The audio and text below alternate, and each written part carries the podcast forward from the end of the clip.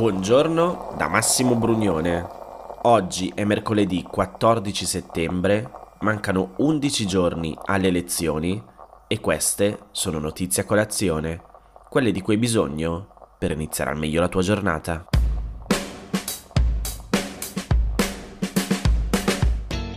Secondo fonti eh, americane ben informate, eh, la Russia ha pagato in tutti questi anni partiti politici e personalità politiche Ancora però non sappiamo i occidentali. nomi.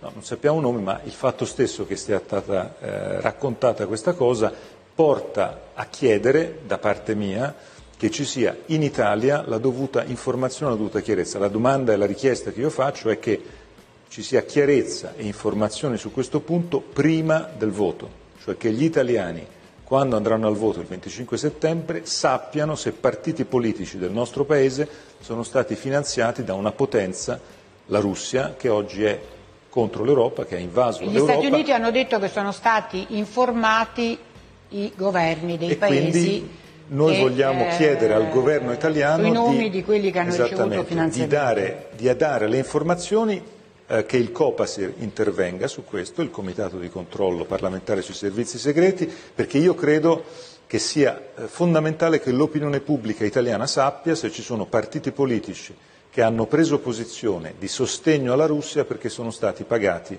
eh, dalla Russia stessa in tutta questa operazione eh, che ha creato, che ha, le, faccio, le aggiungo anche una cosa, il Parlamento europeo ha votato una risoluzione esattamente su questo tema alcuni mesi fa. Sa qual è l'unico partito Devo che non l'ha votata?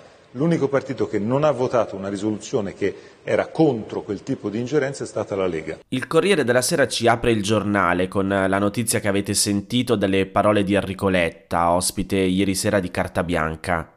Il titolo in prima pagina è Soldi russi a partiti esteri. Sottotitolo Gli USA versati almeno 300 milioni di dollari in 24 paesi, anche europei. A ricostruire la vicenda è Giuseppe Sarcina che scrive il governo russo ha speso, o meglio investito, almeno 300 milioni di dollari dal 2014 in avanti per cercare di influenzare i politici di almeno 24 paesi. È il messaggio inviato lunedì 12 settembre dal segretario di Stato Anthony Blinken alle ambasciate e ai consolati USA con sede soprattutto in Europa, ma anche in Africa e nel sud-est asiatico. Secondo le prime indiscrezioni, nella lista ci sarebbero Albania, Montenegro, Madagascar e probabilmente Ecuador. Non ci sono ancora i nomi dei partiti né di singoli dirigenti politici che avrebbero beneficiato dei finanziamenti coperti distribuiti dal Cremlino. La notizia riapre la polemica sulle manovre pianificate da Mosca per condizionare le dinamiche politiche e sociali in altri stati, specie quelli schierati con l'Alleanza Atlantica. E chiaramente la mossa americana cade in un momento delicato per l'Italia, in piena campagna elettorale. Il documento firmato da Blinken è stato concepito come un atto interno alla diplomazia americana, anche se il segretario di Stato invita gli ambasciatori a sollevare il problema con le autorità dei paesi che li ospitano. Il governo guidato da Mario Draghi fa sapere di non essere stato contattato. Le informazioni provengono da un nuovo rapporto dei servizi segreti USA e si inseriscono in un filone di indagine iniziato almeno 7-8 anni fa. In un primo tempo gli analisti americani hanno ricostruito le manovre del Cremlino per disturbare la campagna presidenziale del 2016 negli Stati Uniti. I democratici accusarono Donald Trump di aver cospirato con Putin per danneggiare Hillary Clinton. L'inchiesta venne affidata al super procuratore Robert Mueller, che il 22 marzo 2019 consegnò un mastodontico rapporto, sostanzialmente con due conclusioni. Primo, il Cremlino aveva cercato di favorire Trump. Secondo, non c'erano prove di una collusione tra l'allora candidato repubblicano e il vertice russo. In parallelo si mosse anche la Commissione Affari Esteri del Senato americano. Era il 2017. I repubblicani, allora in maggioranza, si rifiutarono di partecipare alle indagini. I democratici comunque completarono un dossier, una Minority Report eh, datato 10 gennaio 2018. Titolo L'assalto asimmetrico di Putin alla democrazia in Russia e in Europa. Implicazioni per la sicurezza USA. Quel testo dedicava largo spazio ai tentativi di destabilizzazione nei paesi baltici, in Ucraina, Georgia, Montenegro, Serbia, Bulgaria ed Ungheria. C'erano anche tre pagine dedicate all'Italia. I parlamentari puntavano all'attenzione sulle posizioni anti-establishment e favorevoli alla Russia del Movimento 5 Stelle, ma osservavano che non ci sono prove di finanziamenti corrisposti al Movimento 5 Stelle da fonti legate al Cremlino.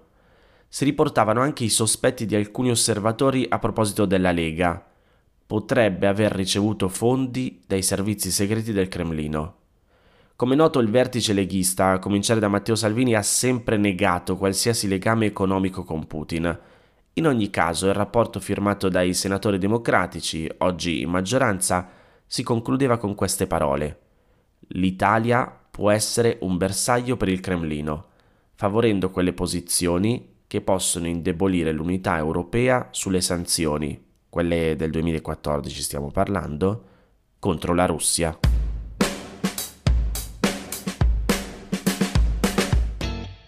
Ci sono 36 miliardi di euro fermi che non vengono utilizzati come dovrebbero negli investimenti sull'energia rinnovabile. Perché? Su Milano Finanza, Nicola Carosielli riporta le parole del ministro per la transizione ecologica Roberto Cingolani, che spiega come una delle priorità per affrontare l'emergenza energetica sia sbloccare le rinnovabili senza ulteriori paletti. Leggo tra virgolette c'è una quantità enorme di potenza energetica di impianti nuovi bloccata perché ci sono le sovrintendenze che bloccano l'autorizzazione per una questione paesaggistica.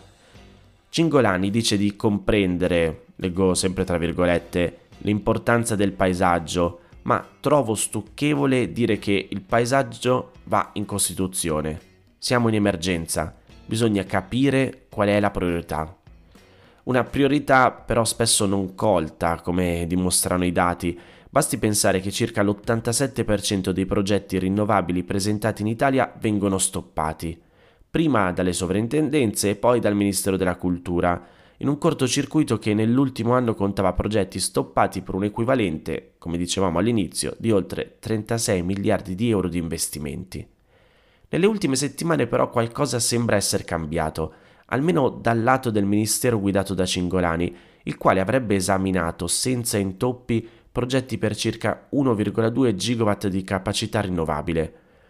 Uno sblocco che segue il trend del primo semestre che ha visto il Ministero della Transizione Ecologica autorizzare il 63% in più dei progetti rispetto ai primi sei mesi del 2021.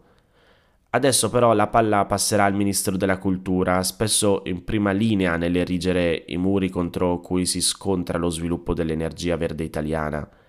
Le dichiarazioni di Cingolani non sembrano proprio casuali e nonostante l'apertura contro i blocchi burocratici su eolico e fotovoltaico, il ministro ha sottolineato come la vera alternativa a gas e carbone sia il nucleare. Le fonti alternative sono fondamentali ma bisogna avere qualcos'altro, sorgenti continue e programmabili.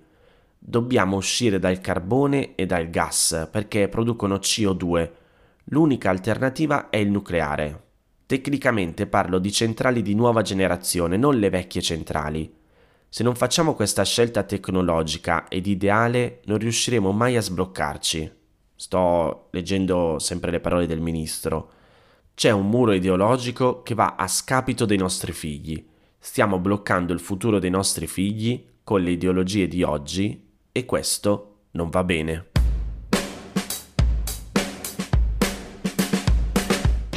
Con 182 voti favorevoli e 82 astenuti, ieri è passato il Senato il cosiddetto decreto aiuti bis, Ora dovrà passare in approvazione alla Camera dei Deputati, intanto però c'è un dettaglio che è stato infilato dentro e che non è piaciuto molto a Mario Draghi.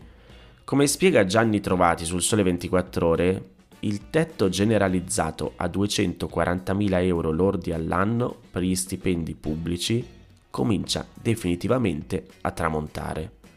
C'era già stato un primo piccolo colpo che con la legge di bilancio ha permesso di aggiornare il limite allineandolo agli aumenti previsti nei rinnovi dei contratti nazionali del pubblico impiego, Ma arriva ora la prima deroga esplicita. Deroga che permette di superare i 240.000 euro senza fissare ex ante alcun nuovo limite fisso agli stipendi di un selezionatissimo gruppo di alti vertici della pubblica amministrazione. I fortunati che spuntano l'aumento grazie a un correttivo infilato in extremis al decreto aiuti bis in conversione al Senato, con un accordo tra i partiti che ha superato anche il netto disappunto per il metodo trapelato da Palazzo Chigi, sono in pratica i vertici delle forze armate e dei ministeri.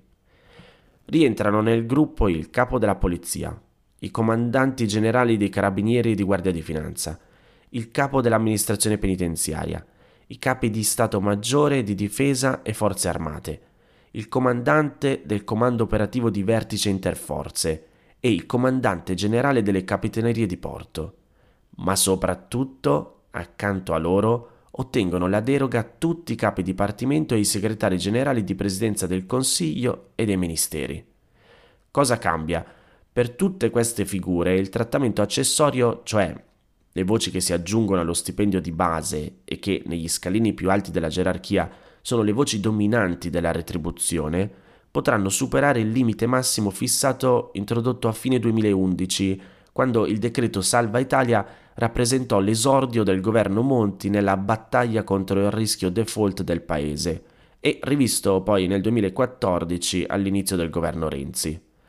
Altri tempi, da allora, nonostante le crisi a ripetizione abbiano colpito in modo ancora più duro la nostra finanza pubblica, il tetto è entrato in discussione, soprattutto nella sua azione di limite alla capacità di attrarre manager di alto livello nelle società pubbliche. La deroga, che si è fatta largo nell'ultimo spazio di intervento normativo lasciato al Parlamento prima delle elezioni del 25 settembre, non affronta però quel problema e riserva i propri benefici ai vertici di forze armate e ministeri. Ma chi è stato a volere questa deroga? Le forze politiche tirate in ballo da Palazzo Chigi, che parla di una dinamica squisitamente parlamentare, frutto di una intesa tra i partiti, beh, dicevo, le forze politiche respingono l'addebito. Per il PD si tratta di un emendamento di Forza Italia riformulato dal MEF, come tutti gli altri emendamenti votati oggi con parere favorevole, che non condividiamo in alcun modo, e annuncia un ordine del giorno al decreto legge aiuti bis per impegnare il governo a modificare la norma e ripristinare il tetto nel primo provvedimento utile, e cioè nel decreto aiuti ter.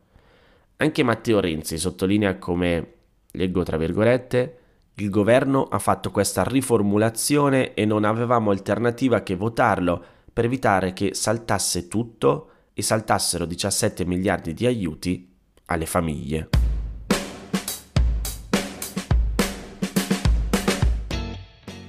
Queste erano le notizie a colazione di oggi. Se ti va di aiutarmi e sostenermi nella produzione di questo podcast, puoi farlo inviandomi un piccolo contributo dal sito www.notiziacolazione.it. Se ti sei perso alcune notizie puoi andare indietro e ascoltare anche quelle dei giorni scorsi e se lo ritieni utile puoi condividere questo podcast inviandolo a qualche amico.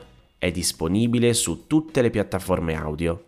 Ricordati che se vuoi puoi iscriverti al canale Telegram di Notizie a Colazione per riceverle tutte le mattine direttamente sul tuo smartphone.